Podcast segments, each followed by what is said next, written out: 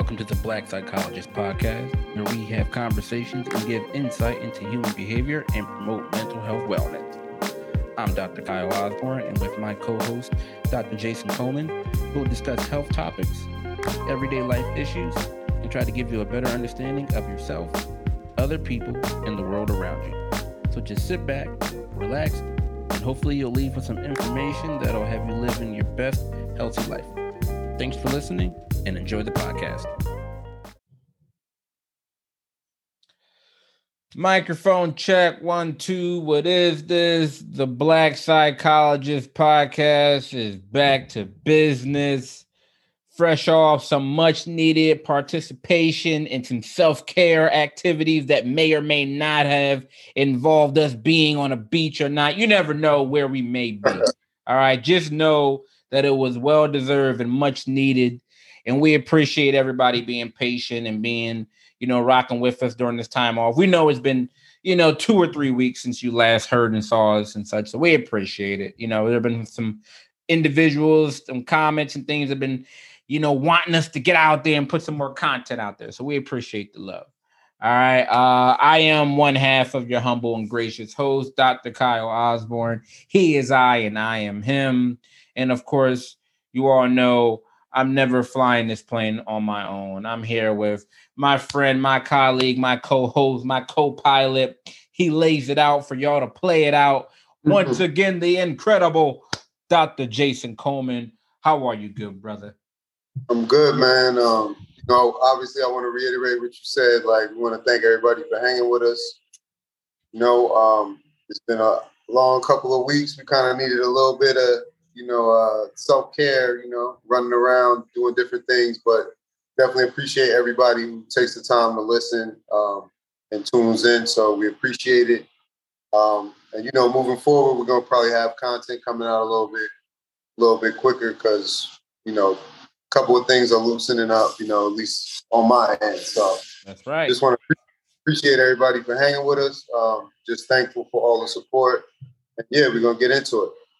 What's going on, brother? What's going on? Nothing, man. Like you said, so much uh needed some time off for us to run around and do some things, a little maneuvering out in these streets. Uh so yeah, again, we appreciate the love and the feedback from everybody. And uh a lot's happened, man. I, I feel like as soon as we did the last episode, like a whole bunch of news and information and events started to take place. I feel like it was a conspiracy, like they wanted us to get back out there and, and, and, and you know give our takes.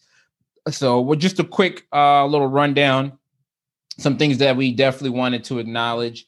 Um, earlier this month, uh, the father and son convicted of murdering Ahmaud Arbery were both given additional sentences of, of life in prison on federal hate crimes and federal hate uh, hate charges. So um, while the neighbor was sentenced to 35 years in prison, prison. So um, and they're they're going to serve their sentences in state prison, not federal, not federal prison that had been requested by the attorneys. And same goes with um, the Breonna Taylor situation. So the Justice Department also had charged the uh, four current and four former Louisville Metro Police De- Department officers with federal crimes related to her death. And so um, the federal charges were announced and uh, they what happened is that they looked at it as far as the the unit that entered um, her apartment and unfortunately murdered her, they falsified the affidavit that was used to obtain to to use to obtain the search warrant in the first place, right, to enter her home. So they this act, as they said, violated her her federal civil rights, and so that's what resulted in Miss Taylor's death. So, you know, we're starting to see you know, some, you know, depending on kind of swing in the other direction regarding when a lot of these unfortunate events where these individuals were murdered, um, starting to see some some justice, right? Not for all, but it's always good when you're kind of starting to see that uh, these charges and people being held responsible. Because for a lot of time and for a long, extensive time, that wasn't happening. So it's always good to acknowledge when um, justice is starting to prevail, at least in these particular situations. So I'm hope hopeful, like you know, that's a a sign of things to come when these events happen. You don't want to see these events happen, but when they do take place, uh, you hope that justice will be served. So I just wanted to acknowledge that. And also, uh, unfortunately, Bill Russell passed away on July 31st of 2022 at the age of 88.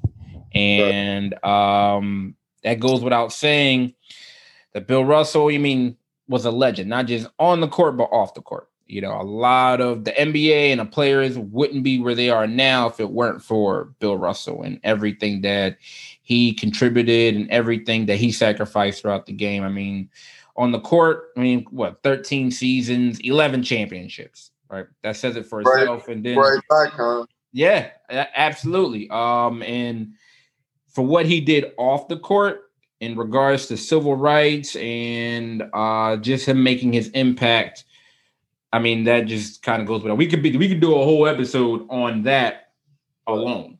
Um, so recently they just announced that they're the NBA is going to retire the number six. So after this year, no one's going to be able to um, wear that jersey number, which I feel is appropriate. Um, so absolutely want to acknowledge that to him and his family and everything that he contributed to the game of basketball and just to life overall. So um, so yeah, yeah. And, yeah, and he has the most championships, right? Absolutely. Thirteen. Listen, man, he has he has he has eleven he has eleven championships in thirteen seasons. Like I mean, you can't even what, what can you I mean, look, he doesn't. He has an extra one. Yeah. you know what I mean? He got an extra, and then you have a finger for all his rings, man. Like that's that's to say that that's impressive will be an understatement. But definitely a definitely a great man, though. Definitely. Absolutely. So, um, so yeah, they're going to be celebrating his accomplishments and just his life throughout the whole NBA upcoming season. So that's going to be great. Um, staying in sporting news, what shouldn't be celebrated uh, unfortunately, if Deshaun Watson, Jay. All right. Now, this has been unfolding for the better part of the year. Um, and so recently it seems like they've kind of come to a decision regarding his situation. So for people that aren't aware, we'll do a, try to do a quick recap of everything. So earlier this month, Deshaun Watson was given a six game suspension. Now, the length of the suspension was due to the decision of a retired federal judge, uh, Sue L. Robinson, who oversaw the, the Watson disciplinary hearings in, uh, in, that took place in June.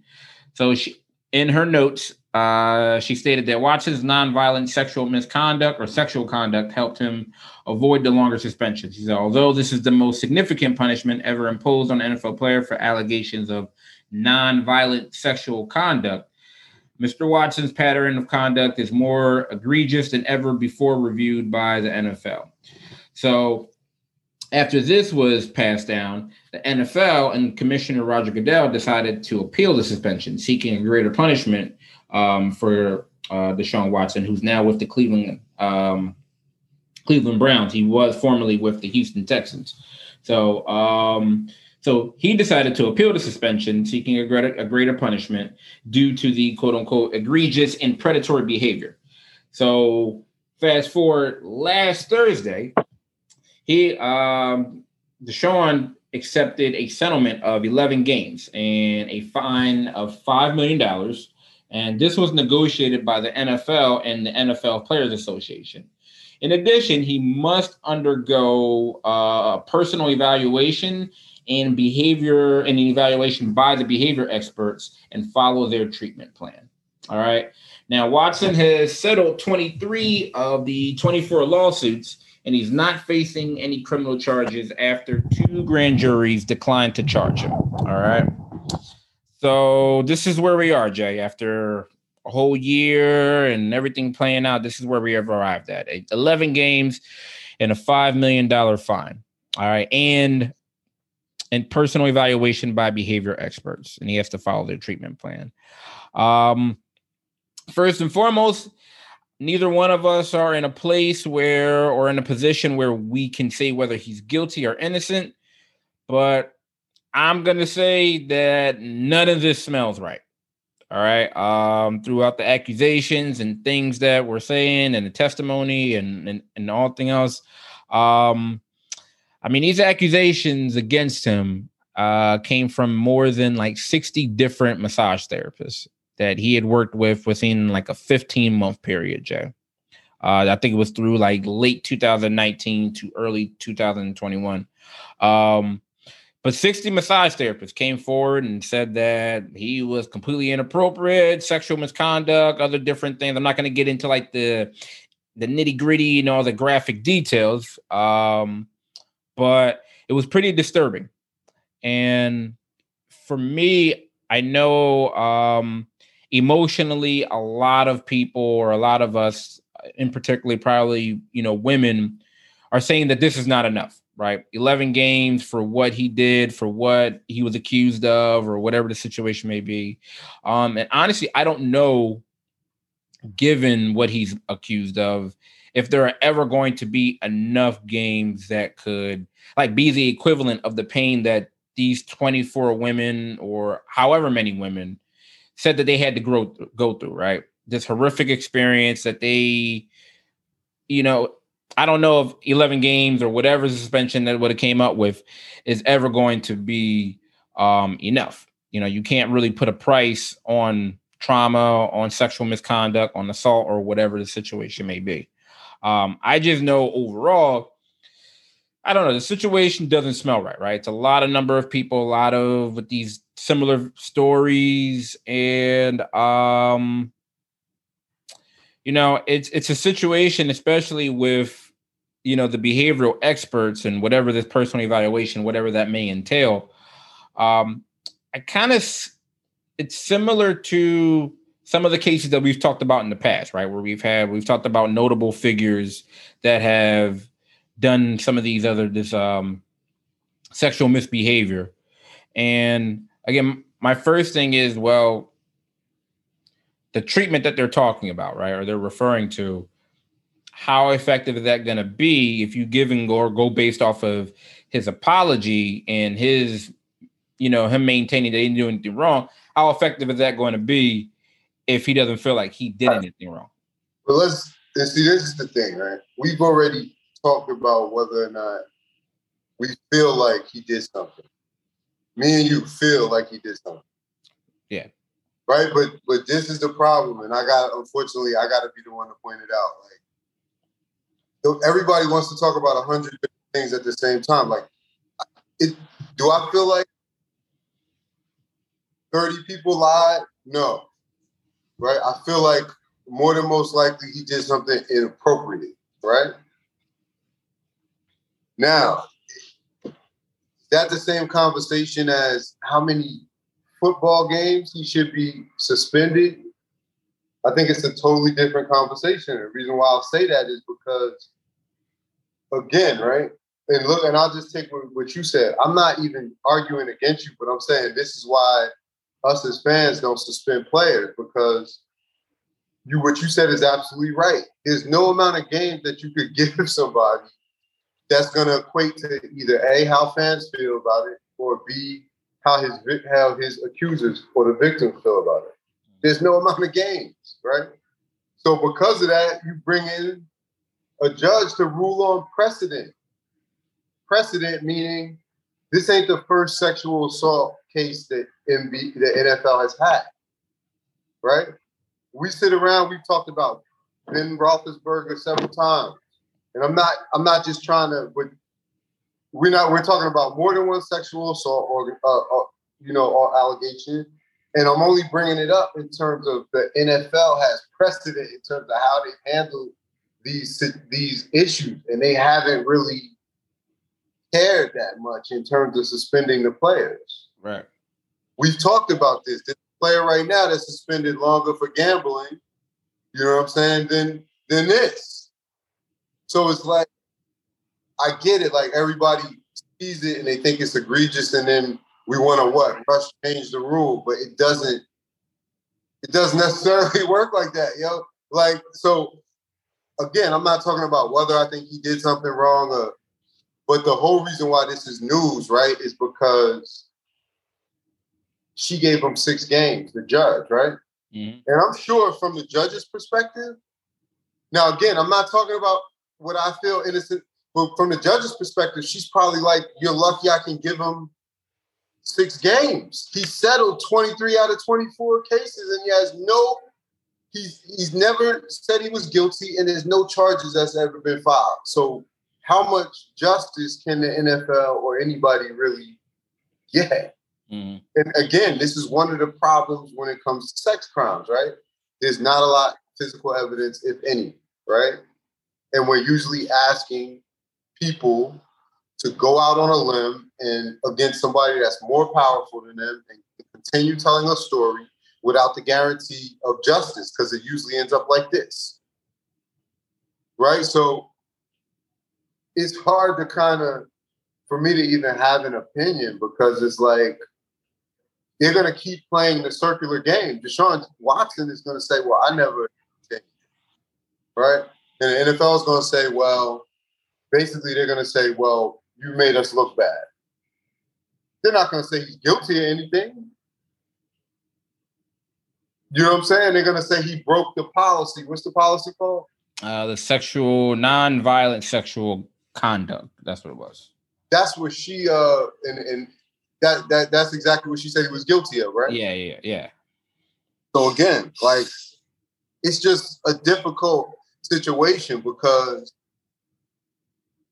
the NFL has a poor, you know, uh, record when it comes to sexual assault.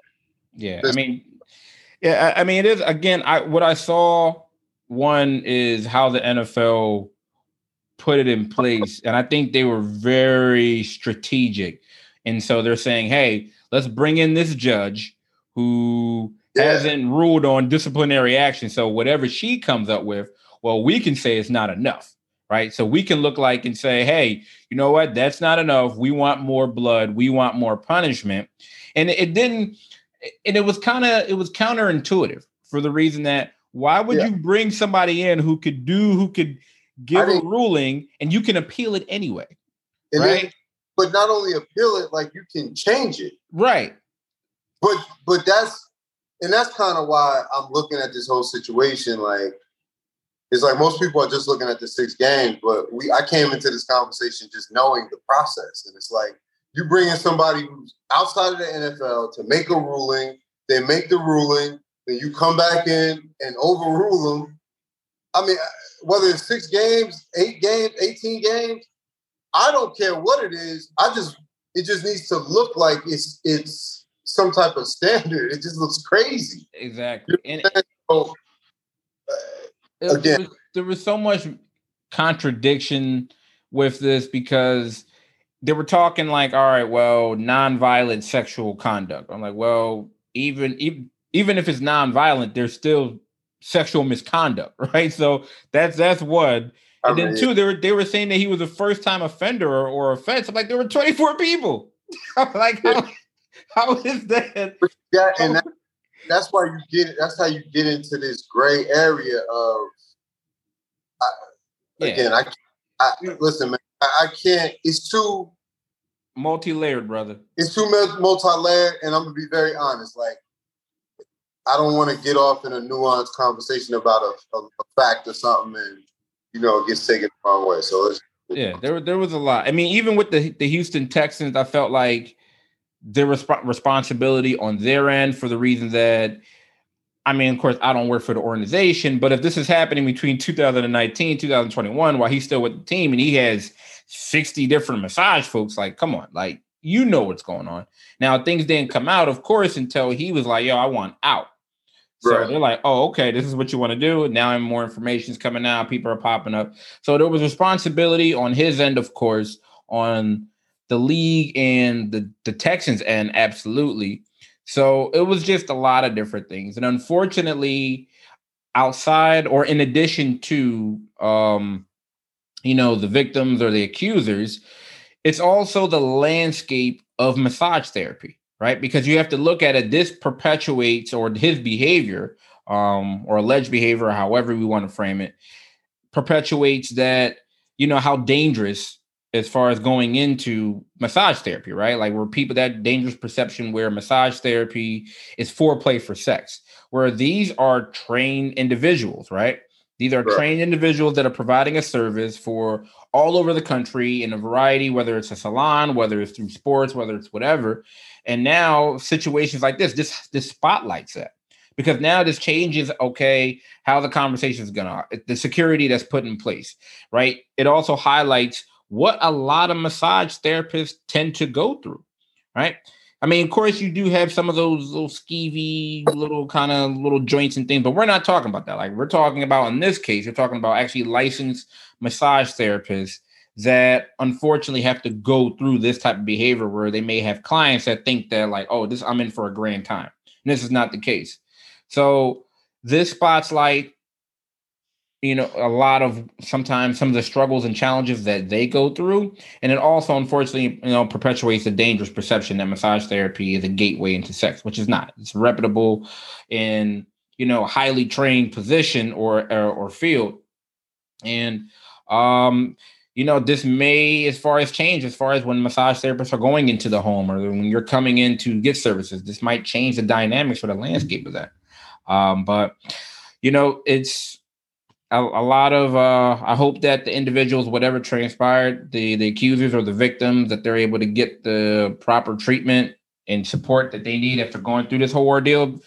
For the reason that I don't care what you settle out for, that's not going to exactly get you through trauma, right? You know that, and I know that. So, I mean, listen, you know, I I wouldn't even insinuate people settle for a whole bunch of reasons. You know, it doesn't mean that nobody's not guilty and any, any of that. All I'm saying is, you know what I mean. Like mm-hmm. people that have wealth and resources, they use the law to the extent of it, and it complicates things, and it extends things, and they create these gray areas where it's like you can't call Deshaun Watson a whatever you want on national television. He might sue you and win. Yeah, because he was yeah. never anything.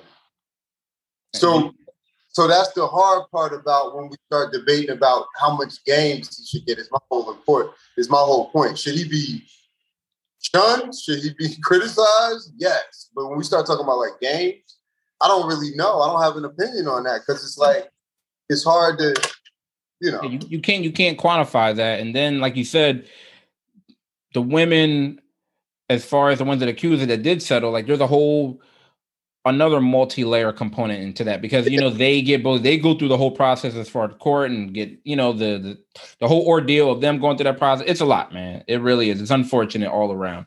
Um yeah. so uh so we'll see. Real quick right before we you know get off of this topic. So he was uh he's suspended for 11 games and i think he's eligible to come back i think like what's that early december maybe late november. You know who his first team yeah. playing against right yeah i saw that yeah, how about that? Interesting, yeah. right? Yeah. yeah. Very, very interesting. I wonder what the ratings are going to be on that game. Right. So that's why that's a whole nother.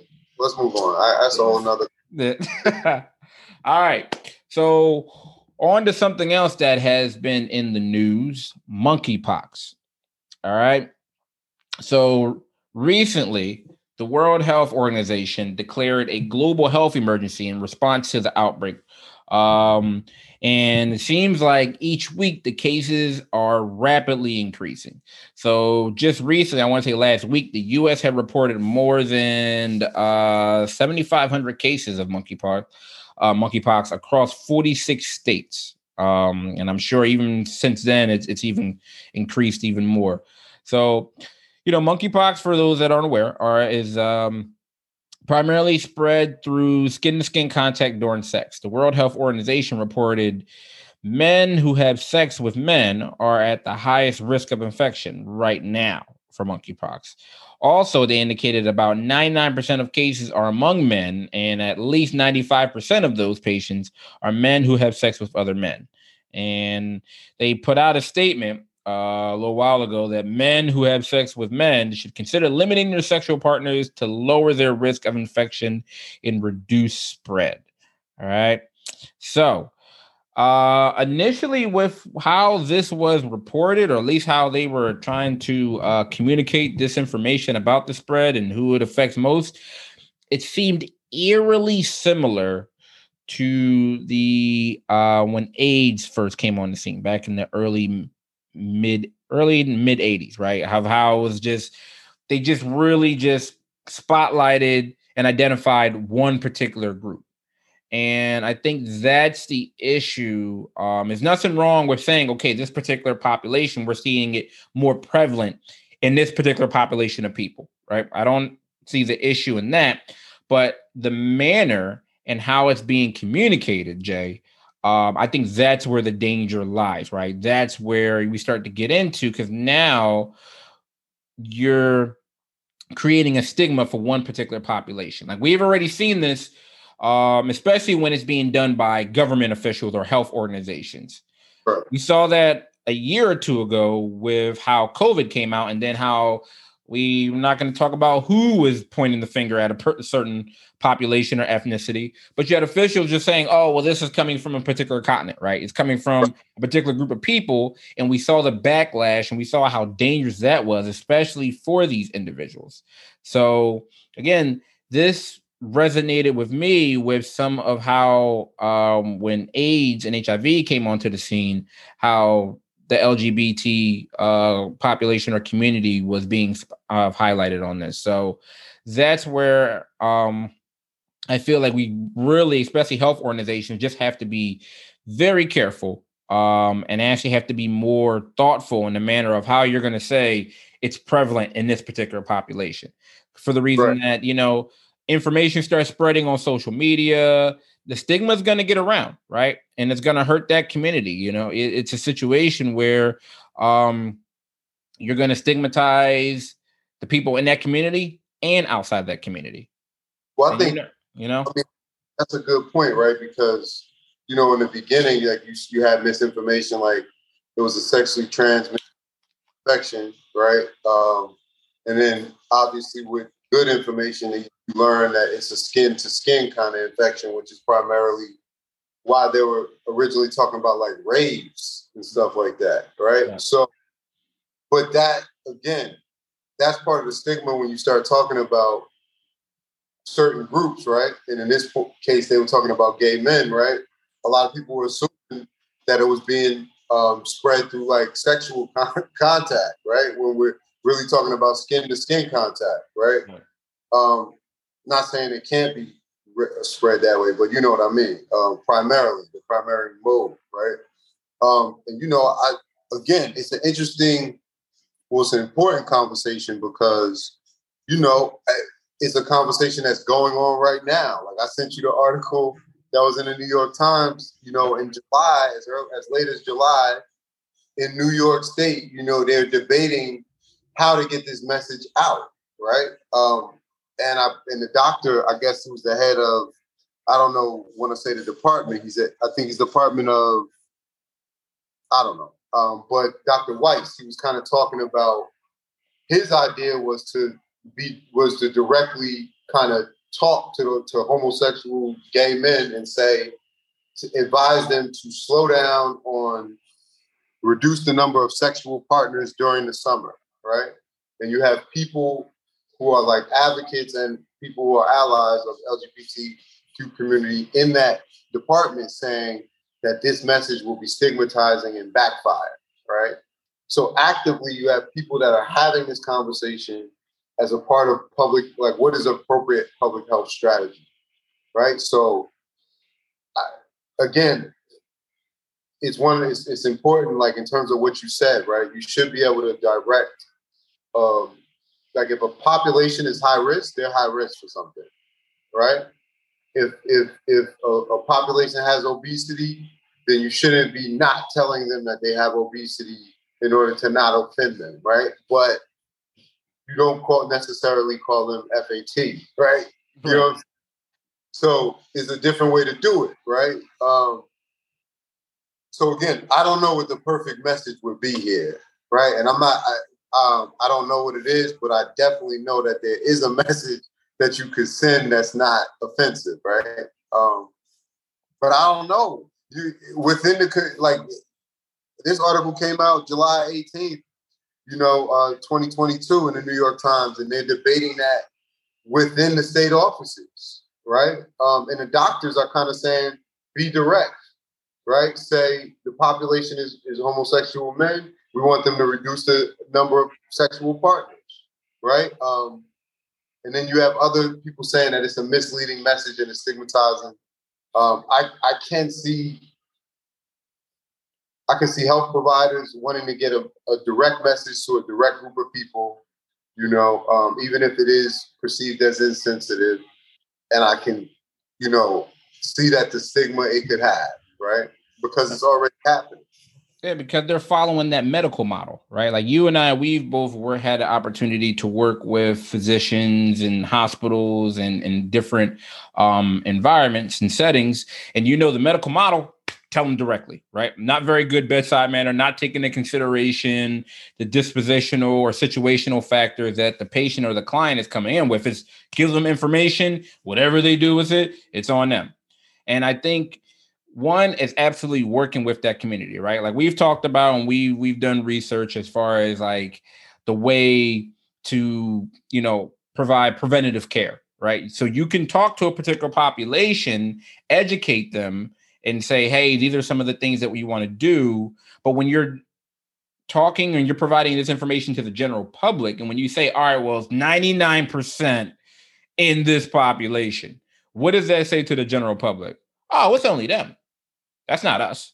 I, right? I it's I, you got to put some additional information and say, hey, like you said, it's skin to skin. So just because it's yeah, it's very prevalent, we're seeing high numbers, they're high risk. It doesn't mean that other individuals can't, you know, right. Be affected by. And I think that's the piece that they're missing. Like in all of like some of these PSAs and some of the general information that's getting put out through these various platforms or websites, you just see the high numbers, the 99, 95.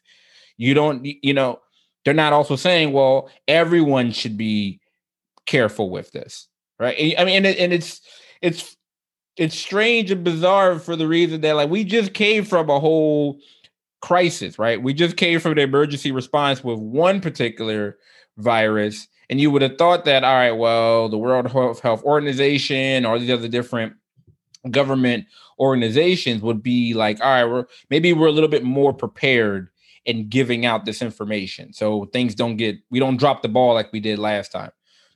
But they didn't. And honestly, it's even more like if you read up more about the monkeypox situation and about like because now the vaccines, right? The vaccines that they're trying to get out to that particular population, just kind of overall to the general public, they don't have any, right? They, there's a shortage, right? And, okay. and the, right, and the reason why is because they didn't.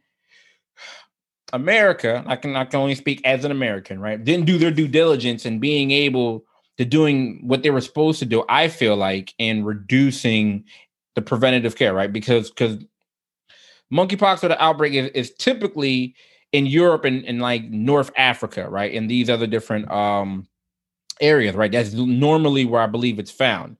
So after 9-11, right, they had monkeypox vaccines because it was going to be considered a um what do they call it? Uh, a biological weapon, right? Okay. So the US had about like 20 million monkeypox and smallpox vaccines. They didn't use them right? When it was came out, like after everything had kind of settled down after 9-11 and the biological warfare and anthrax, all these things, all those threats like um uh simmered down like after a couple years, they just had the vaccines, like just in storage someplace, Jack, right?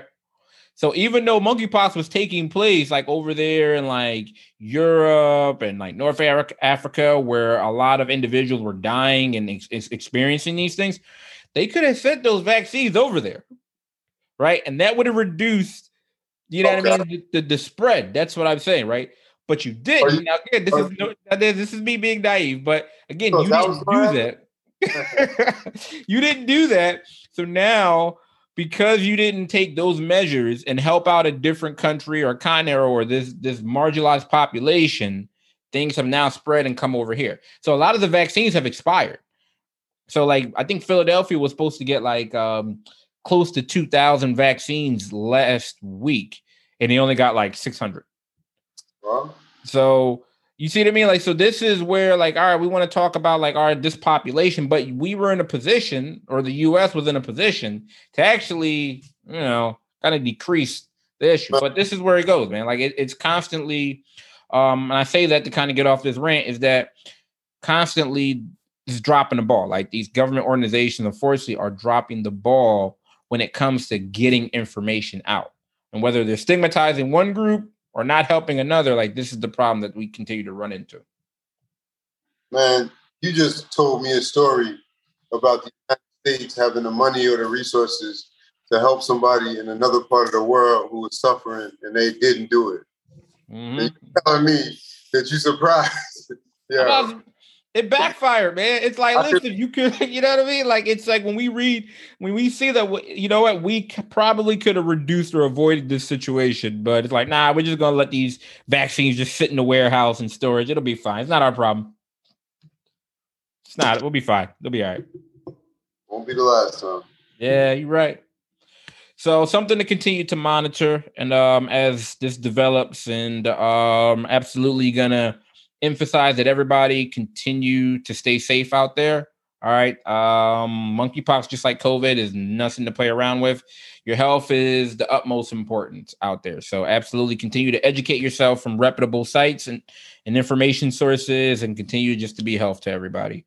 Um, so really quick, wanted to provide an update because again, a lot of things transpired um, while we were out, Jay. So a couple episodes ago, we talked about Brittney Griner, right? We talked about how she was awaiting trial, and we did a, did a, um, a topic about how her her spouse was trying her best to protect her mental health um, while not right. watching this. Thing. So while we were out, Griner was sentenced to nine years in a Russian jail for drug smuggling. That's what she was found guilty of. So um, unfortunately the us is still trying they're coming up with just different um ways to try to either they're coming up with different uh what do they want to call it? Type of deals where they may exchange her for um this guy this russian person we have in our in our our facilities. He's like the merchant of death i believe the case. I don't know. It's a lot of other different things that are taking place um, it's unfortunate that she's being found, you know, for this, you know, for nine years. Um, I feel like she's absolutely not. And I know we talked about you have to know the rules of other people. Like when you go into different continents, different countries, got to know the rules, right? So can't escape right. that. She absolutely has to have responsibility. In addition to that, I also feel that because she was caught during this time, between right. what's going on with Russia and what's going on with the Ukraine and, and just other. I feel like this was the worst time, and this added to it because there have been other situations where people were caught with even more type of contraband and they didn't get the time this year. So I think this is, you know, Russia using, you know, their opportunity to not just make an example, but see if they can get some leverage for things. But you know, Jay, another development I saw an article over the weekend it seems like whatever Biden and the administration is uh is failing as far as trying to get like these uh different conversations to get Brittney back. So it's been said that uh they're sending reinforcements. Not not Biden and them, but I don't know, someone named source. They're gonna send Dennis Rodman over there to go get her. I thought yeah. you No, I'm serious. I'm serious. Listen, they said that he came out, he was on the article that he they're sending him to go over there again. And he said, and I quote, I'm going over there to go get that girl and help her. Now listen, Jay, we have to keep this in mind, all right? But she's a bargain, man. Like I mean, he he's he was cool. He went over to, to North Korea, remember? And, and he he was cool with, with, with that dictator over there. He went over there and watched a couple shows, and they treated him well but it, he does more for them than they probably do for him. Look, he actually brought somebody that was in captive. He brought somebody over. He um one of one of the North Korea things. He went over to have a conversation, and he came back with one of their prisoners, one of the U.S. prisoner. I don't know. Well, listen, man, this All is right. this is excessive, but they make an example out of her, like we talked about before, because of the time and the circumstance. You know, we talked about that girl before from New York, that island that you know, got caught with the 19 grams, mm-hmm. hundred dollar fine. She was home in four weeks. So obviously, you know that they, they they're gonna make example of her, out of her because of the time. So it's unfortunate and excessive, but this is not ending anytime soon. Yeah, it's me. So continue to monitor that. Another update on one of our previous topics, uh, Bruce Willis, right? So we talked about how unfortunately he was diagnosed with aphasia, which is a um, language comprehension and development um, disorder due to brain damage. And we talked about how Hollywood was just running up the check on him, just, just putting him in just what he? I think it was some some odd number of like 20 different movies within two, three years, and they were hiding right. his uh his his challenges and his issues and giving him lesser speaking roles to try to mask that. Well, Jay, listen here, man. A couple weeks ago, I had the unfortunate opportunity of watching one of those movies. It came on, and I said, you know what, let me let me see what let me give this a shot. And I am here to report that that movie was god awful. All right. I mean, Jesus, Mary and Joseph. That thing was terrible, brother. I, I I've it was called um A Day to Die. Okay. And uh he was playing like a um a security guard and it, I mean, when I mean they really took and reduced his speaking roles, his dialogue, like it was just like they would just the camera would go to him and then it would go someplace else and then something else would blow up.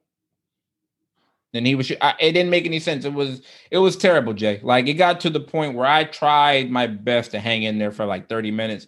My daughter, she was sitting there and like you know how she she was on her phone. It was that bad where you know a lot of times when they're on the phone, they don't even look up, right? It's, she looked up and was just like, "Yo, what is this?" Like, "Yo, I'm going upstairs." like, it was really disheartening to see my guy John McClane and um in that state, man. Uh, they did him a disservice. So um, yeah, uh, yeah, terrible, terrible, terrible quality. Um, well, I'm not watching that. I'm gonna remember him from Die Hard, man. Yeah. So, but yeah, I just thought I would pro- provide an update, man, on one of those movies that, that they were pumping out and, and and wheeling him through. It's not good, not good at all. All right, all right, Jason. We might be going through another crisis in here in the U.S. All right, you know what that may be? Yeah, what's that? Single men, my friend. There seems to be we are in the age of lonely single men, according to an article in Psychology Today. All right.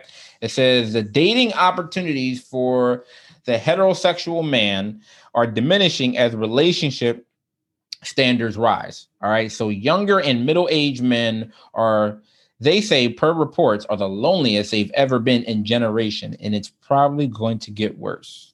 They say over the last 30 years, men have become a larger portion of that growing group of long term single people. And while, of course, you don't actually need to be in a relationship to be happy, research indicates that men typically are happier and healthier when partnered. All right. So they said there are three factors that have changed the dating landscapes. Are you ready, Jay? The first one is dating apps. All right. They said that the dating apps are a huge driver of new romantic connections in the United States. They said the only problem is that upwards of 62% of users of, are men, and many women are overwhelmed with how many options they have. And they said the competition in online dating is fierce and lucky in person chance encounters are rarer than ever. So he said Men represent approximately 62% of dating app users, lowering their chances for matches. Jay, to this you say what about the dating apps? I mean, I mean that's 62%. That seems like about right.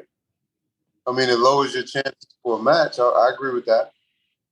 And this this part of the article I actually agree with, right? He was talking about the 62% you know, obviously that lowers your chances for a match. And then he was talking about Hinge, kind of another piece of data, just saying like a lot of people like enjoyed their first date because they kind of use a lot of higher standards to match people. So he's kind of talking about the, I guess they're people being taken out of the dating pool because they are they are enjoying the people they're being matched up with, right? Right. So that was like the first part of the article, and that was his first one theme of three broad themes. And I agree with that kind of totally because those are the percentages and the statistics. Then after that, it kind of goes a little left in terms of it becomes like really an advertisement for his TikTok show. Yeah. Rather than like data, but I understand he starts really just talking about what his viewers feel about men. So I'm not really again, I think it's a good like um cross section and a, a good like idea into how his viewers, because he said his viewers were females 25 to 45, right? So he kind of talks about what they feel like males' deficits are. I guess that they're potential partners. So it's a good view from their perspective. But other than that, then he goes to men have deficits and they need to go to therapy. So it's kind of like, hey man, he's, he's, he's giving know, us business. He's giving us business. You know, he said, look, he said the relationship standards also are are suffering. Also, he said, you yeah, know, so, men they yeah. men be more emotionally available and good communicators. So send them to therapy. So so listen, I'm gonna look at it in good faith. Like I think the first part is a- absolutely accurate. Obviously, the second part, depending on who you are, you, you might think it's a little misleading, but you know, when we talk about the dating market, you know, women's women 25 to 45, they, their opinions do matter, you know. Right. Right. They're probably part of the dating, you know, market, but you just kind of know reading the article that it's it's a little slanted because it's his it's his audience members and his viewers. So they feel it's a it's a bit skewed.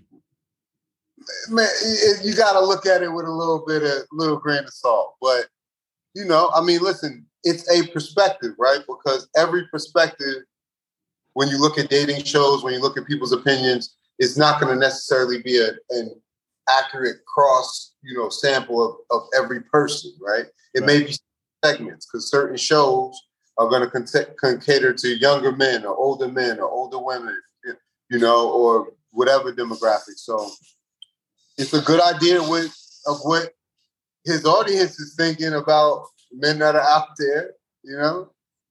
They think they need relationship skills, you know. Hey, listen, you you know my perspective and my take on the dating apps. Okay. We've had this conversation many a time. All right. And if any of these guys walk into my office, all right, I'm to tell them straight off the bat get rid of the dating apps. All right. You're, you're going to tell them to get off the dating apps. I'm going to tell them to get off the dating apps. You don't need them. See what I mean? They're play, they're out there. All right. Just got to go outside. That's all you have to do. And according to this, you got to step your game up. All right. Okay. You need to be more emotionally available and learn how to communicate. You can't communicate because you're on the dating apps. You see, it's created a vicious cycle, Jay. Do you see that? Vicious oh. cycle. I, I listen. Right? I hear you. It's the circus, the avoid. It's a cycle of avoidance. That's what it is. All right. I mean, so, listen. I, I feel like, in general, I don't know what it would say when this is studied, when it's said and done. What it's going to say. It's done to our like communication um, I definitely think it's kind of softened people's communication skills a lot. Um, but there's a group of people I think, you know, that probably wouldn't participate in the dating market as much if they didn't have dating apps because, you know, they're probably, um, you know, a little bit introverted. So I think it it depends, you know, because remember during the pandemic, they were talking about it's like record numbers of people on dating apps because yeah. that's the only place you could go. So everybody was on there. So, well, I think um, I think also, and I will say at least this may give the skills deficit some merit, right? We just talked about how high the number of men there are, right? Because overall, there are more women than men, right? Sure. So if you're a guy or male, if your perspective is, well, I'm liable or I have a high probability of landing someone because there are just so many around and they're going to maybe settle. Maybe that might be contributing to why the skills are at such, you know, a lack or, or lacking. Or I mean, I don't know. I'm just thinking that you kind of figure if you're looking at the odds of the ratio, it's like, all right, well, we're outnumbered like vastly. So, all right, well, I'm guaranteed to, to link up with somebody. I don't know. I mean, like you said, if there are so many on the phone, eh, I mean, on the dating apps, then I don't know, just kind of playing a numbers game. But I mean, that also might be contributing to. Yeah. You know? There's so many factors, like because he didn't say what dating app he got that number from. You know what I mean? So is it a hookup app or is it a relationship app? Is it a, you know what I mean? Like, is it a app that's you know leaning towards older people or younger college age people? Like, who knows? But um, and I get it. It's not his responsibility to, to have every you know stat in the world, you know. But like I said, this was clearly. It seems like this was clearly. I could see him like doing a show, and him saying, "Oh, men need better relationship skills from like interacting with his callers and everything." Then constructing the article around. It's like that's when he pulls out the book it's like bottom up stuff. It's like yeah, he he took the conclusion, and then I think he kind of just shaped everything around it. Which I I don't have a problem because it's this is not he didn't shape it in terms of being super scientific. You know what I mean? So he can find data to support his you know you know whatever his hypothesis was, but um, listen, love it or hate it, there's a there's a group of women out here who are in the dating market that feel like men need better relationship skills, right? So we can, you know, I can rationalize and I can pick away at where he got the data from, you know, but there's still a group of women out there that feel like we need better relationship skills. So yeah, there's, there, there's some merit to it. I'm sure there are uh, a, a decent group of women that would that would agree with that that sentiment. Um, so Jay, if you're lucky enough to actually get one of these dates on one of the apps or maybe be in a relationship, all right, you could possibly also either be the victim of or be the person that does the ghosting. All right. so ghosting happens when someone cuts off all, all, all lines of communication with the person without an explanation right? So the phenomenon has become pretty common on social media and dating sites um, however with the isolation that we just kind of briefly mentioned uh, during the pandemic um, like you said it's forcing more people to be online together more than ever you know, just kind of due to the circumstances. So there was a psychology professor who studied the role of technology use in interpersonal relationships and well-being. And he wanted to understand what leads individuals to ghost others and if ghosting had any perceived uh, effects on one's mental health. And to address these questions, his research team recruited uh, 76 college students through social media and on on campus flyers, uh, 70% of them being female. The study um, participants signed up for one of 20 focus groups, ranging in size from two to five students. Group sessions lasted an average of 45 minutes each, and the participants provided responses to questions asking them to reflect on ghosting experiences. And here's what they found they said some students admitted they ghosted because they had they lacked the necessary communication skills to have an open and honest conversation. And right. whether that conversation happened face to face or via text or email. So one of the participants says, "I'm not good at communication uh, or communicating with people in person, so I definitely cannot do it through typing or anything like that." Another person said, I do not have the confidence to tell them that, or I guess it could be easy, or it could be because of my social anxiety. Okay. In some other instances, uh, participants opted to ghost if they thought meeting the person would stir up some emotional or sexual feelings that they're not ready to pursue. Excuse me. He said people are afraid of something becoming too much, the fact that the relationship is somehow getting to the next level. Some others said they ghosted because of safety concerns. 45% ghosted to remove themselves from a toxic or unpleasant or unhealthy situation. Um, and one of the, the least reported yet perhaps most interesting reasons for ghosting someone, they said protecting the person's feelings. They said it's better to ghost, the thinking goes, than to cause the person hurt feelings that may come with an overt rejection.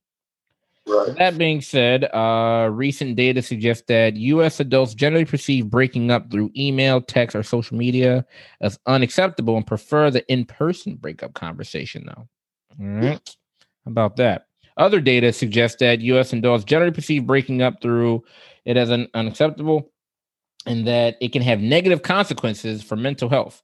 They said short term of these ghosting felt overwhelming rejection and confusion, and then they reported feelings of low self worth and self esteem. Part of the problem is that it lacks clarity and not knowing where communication abruptly stopped. So, and sometimes the element of paranoia ensues that the ghostee tries to make sense of the situation. What do you think about that, Jay, as far as ghosting? Listen, I think this is one of these situations where people are going to respond one way to a survey and then another way in, in real life, right? So if you send people a survey via email, 70, it's easy to assume 70% of people are going to say, no, break up with me in person. You owe me that, right? Right. But on the other end, when we look at this type of experiment, right, the most common reason for ghosting somebody, aka dumping them, right, is lack of interest to pursue the relationship. So it's easy to draw like and make an inference or draw the conclusion that yo, the convenience of having that space, right? It makes it more convenient to break up with you via ghosting, right? It may be harsh, right? But it's another word for rejection and dumping, right? And they can do that much easier with that space in between them. So again, rejection. Not we don't have the con- I don't have the confidence to tell them, right? The attraction's not there, right? The minority of the people said the relationship was too much, or basically like, you know, they didn't want to kind of jump into something. But either way, you know, what this type of data tells you is that we have a generation of people, you know, who I mean, I don't want to say that they're taking the easy route in terms of you know, less less face time, less accountability, right? Imagine if your children could apologize to you over the phone or through the wall. They would choose it every time, right? Yeah. So what's the difference between breaking up? Why are we surprised? The key ingredient here is what you mentioned, convenience. All right. It's a lot easier for you to do it from the safety or the comfort of your own home uh, on your computer, on your laptop, or your phone to not just do anything, right? Like you would right. um, assume that it would be easier to say, all right, well, things aren't working out via text message. But now it's gotten even more convenient. It's just like, I'm just not even going to respond at all. They'll figure it out. Right. But see, so I got a question for you. This is the real problem. And I'm not trying to make light of this situation, but this is the real problem because if you get ghosted, right? Most of the problem is these people are like dwelling and they are they gonna continue to reach back out? Why didn't they want a lot of the issue is, right? First of all, you gotta accept that ghosting is another way of breaking up in terms of a relationship. So a person is ghosting you just because they're not talking to you, it means that they're dumping you, right? So what really what people need to figure out is how long before they determine that the relationship is over, right? So if I don't, if you're if you meet a great girl and you're talking to her, and then she goes you on Monday, by by Thursday are you broken up? By is it two weeks? This is where I think the problem is coming, right? Because you have somebody on the other end lingering. Clearly, the person who has ghosted you has moved on. Clearly, right? Yeah. So the real problem is on the other end, the person who's the victim of being ghosted. Should we have a three day rule, four day rule? I think that needs to be incorporated now. Like we, we remember how we used to have all the unwritten rules. I remember it was all right. Well, after you go out with somebody, how long do does it take, or should you call them? Right? You don't want to look desperate. You don't want to look all. This. I think ghosting now has to be incorporated into some of those unwritten, you know, rules or those unspoken rules of dating. Right? It has to. It has to be because that's the new thing. Protect your own well being. Right? So if somebody doesn't respond to you in three to four days, then you need to consider yourself single again. Especially in the days of dating apps, it may sound foul, but you you have to go into these interactions assuming that a person is talking to multiple people most of the time. And if you don't hear from them for three or four days, that situation is probably over. Uh, yeah, I, I, believe that ghosting should absolutely be uh, part of the preparation of when you do dating apps and other different things similar to that nature, right? It maybe I don't know if there needs to be a part of the like you know during the the terms and agreements and and conditions, but it might need to be a certain place where it says, hey, ghosting is very likely and possible. Where it, some people need to see it in black and white. They need no, they no. need to have this acceptance based on what no. we saw. It's like, hey, it's a poss- a strong possibility that you will be ghosted or you can ghost somebody. Okay. So that you don't you don't get caught up in this rumination cycle, like you said, of trying to second guess and the paranoia kicks in. Well, is it me? Is it not me? No, it's go. It's a part of the dating game right now. But bro, and I'm not disagreeing with you, but aren't we getting to a point in a society where it's like we have to have a soft landing for everything? Like people you get dumped in in life. Like, like yeah, everybody, not, everybody is not interested. Everybody I, I wanted was not interested in me. I wish they did. I wish they all wanted me. They wasn't all. interested. I had to pick my jaw, my face up right from off the ground. Right, I had to realize everybody's not going to be interested in me. That doesn't mean I'm inadequate. That doesn't mean any anything. It just means that this person was not interested in me. You know. So what I mean is could a person am I advocating for people to get led on? No, obviously. But what I'm saying is rejection is part of relationships. Like if you don't deal with relationships, rejection with just somebody who just don't like the way you look or your style or your your the introduction, the line you use to introduce yourself, how you going to deal with rejection within your relationship?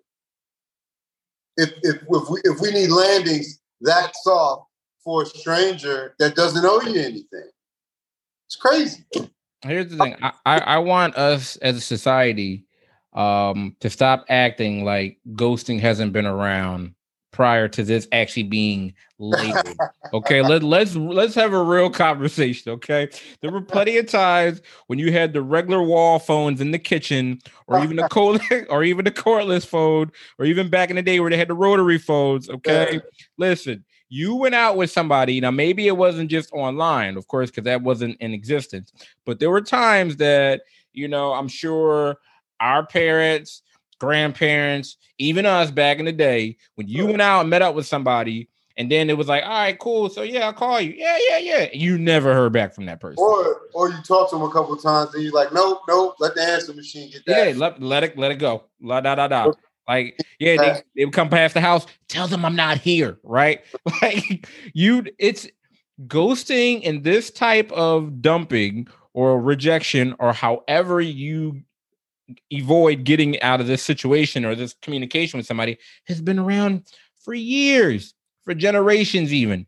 It's just so now that a lot of these terms have been given labels, right? Now right. all of a sudden, oh, it's ghosting or it's this, right? That's because that's where we're in. We're in the this particular generation has a term for everything. But this has been right. going around, right? And not to say that it doesn't hurt. Yes, rejection is something that people have to deal with, they have to learn how to cope with, and it's not fun. And it's different for every person, giving whatever their previous experience has been. At the same time, it's part of the dating game. It's a part of interpersonal relationships. It's a part of you finding whoever's right for you.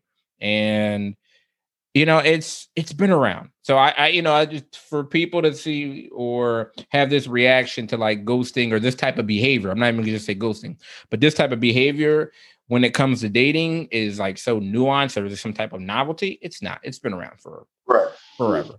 So let's let's stop acting like it. All right, and you know you move on. Right, you you learn how to cope and how to manage and and self reflect, and you move on in the absence of somebody giving you feedback. I mean, is that something that we all want? Like the person that doesn't want to talk to you anymore? Or should it be, hey Jay, uh, I'm I'm not interested because I didn't like the way you did this, and I feel like you can make some improvements. And I don't need a list. All right. Right. See what I mean? Like you weren't uh, feeling me, that's cool. All right. I don't I don't I don't need a scouting report or like a list of where I can perform my, you know, be improve my performance. I, am good. Just I'm good. I, will take the ghosting. I'm straight. I, appreciate being ghosted a couple times in my life. I appreciate it. Hey man, those ghosting may have saved our lives, bro. That's right, brother. All right. All right. Now, before we get out of here, absolutely have to bring uh some important information to the forefront. All right. So, and we we talked about this briefly before we got on, Jay. That yeah, there's that there's been um an unfortunate situation um and things that have been taking place over the border okay so there have been like these rainbow colored uh cotton or not cotton candy looking uh rainbow fentanyl pills all right so let me let me try to pull this up really quick um definitely just for awareness purposes you know because it looks like candy right it looks like smarties um you know, for parents, teachers, anybody who works with like, you know, young people, you know, you want to let them know because it kind of looks like a, a, a, party drug for adolescents or teenagers. You know, definitely you would be concerned for accidental overdose with children, um, and specifically like, you know, gangs, cartels, people that produce these type of drugs. You know, they they made them with these bright colors to kind of target this population. So just want to be aware of that rainbow fentanyl type pills, all of those things floating around. Absolutely. So there were thousands of rainbow fentanyl pills that were seized by authorities, which, as you mentioned, Jay, is a could be a possible new trend that is targeting kids. So they said um, Customs and Border Protection agents in Arizona seized more than fifteen thousand fentanyl pills that were strapped to a person's leg uh, this past Wednesday or last week and the way they have these candy looking pills, right? And they were seized at the port. And like you mentioned, Jay, if you take a look at them, they look like sweet tarts. Right. right? And for those people that are familiar with candy um, or sweet tarts, it, they you know they look like round little pieces of candy with various different colors, and that's exactly how these fentanyl pills look look like. Um, and it's scary because you and I know, and most of the general public, is that you know we are very much still in um, this epidemic of heroin, right? And fentanyl, I mean, is one of the most um i mean it's getting people out of here right it's it's it's leading to a lot of overdoses and um and and and, and unfortunately uh these man these these drug dealers man these these drug makers these individuals and this they are getting more and more resourceful to get their product out and to make money and they don't care who dies who it affects how many families um, and the fact that this could be on any school campus um, is is scary right they said there, there was already a bus i think um, out in oregon so that means it's already made its way up to the northern western area so if it's up there that means it could be anywhere so that's something that parents absolutely need to be aware of. Schools need to be aware of. Um, you know, just being hyper vigilant. Kids need to be aware of this because again, these you know these these dealers are crafty. You know, of course they're dishonest by by nature, and they could be telling you that it's any type of thing, and it could be fentanyl, and it could be lethal. So, um, you guys get an opportunity, they're called um you know the the uh, rainbow fentanyl pills and so you guys can go online check it out get as much information about it uh, please please we must remain hyper vigilant and we must remain aware because the drug game continues to evolve everyone. I know we you know don't want to think about things of that nature but we wouldn't be responsible on this platform as if when we receive new information about um, substance use that we didn't get the information out to you guys the public. So absolutely you want to stay informed in the evolving drug trade and just that area because it affects all our communities right? Drugs don't discriminate. So um, absolutely um, guys want to be aware, get as much information, pass information on to other parents, to schools, other officials, and please, please be on the lookout for this because this is very scary uh, and very, very dangerous. Yo, man, I, I agree. Like again, you know, the danger in this is the the appearance, right? Think mm-hmm. about it with Halloween coming up, right? It looks like a party drug, looks like you know, candy a child will want. I don't think it's going to be the last time we hear about it. But again, just kind of bringing this up for information, psychoeducation. So type it into Google and check it out. Absolutely. All right, Jay. Uh, we covered a lot. Anything else before we get out of here? Uh, nothing really. Just want to thank everybody for hanging with us. Um, again, you know, today was a little bit different, you know, style in terms of we covered a whole bunch of stuff. That was good. Um, so just trying to catch up a little bit. We're going to, you know, get the content out a little bit faster. Um, you know, and again, just want to thank everybody who takes the time to listen. So we appreciate it. Prioritize your mental health. Absolutely. And uh, we are absolutely seeing the numbers of subscribers gradually increase. So we appreciate the support. Yes, prioritize your mental health. Shop mentalhealthclothing.com for my guy Jay for his clothing. All right. Not only prioritize it, but you can wear it too. All right. so that's what you can do. Uh, again, we appreciate the feedback. Any questions, statements, um, or also topics that you guys want us to cover. We love it. You know, we want to hear back from you guys. So we appreciate also, we've been seeing that on YouTube. We've been seeing a lot more people comment and engaging in the conversation. Dr. J and I love going back and forth and interacting and communicating with you guys. So keep up that energy. We love it. Uh, like you said, wishing everybody good mental health until next time, Jay. All right, All right bro. Later, man.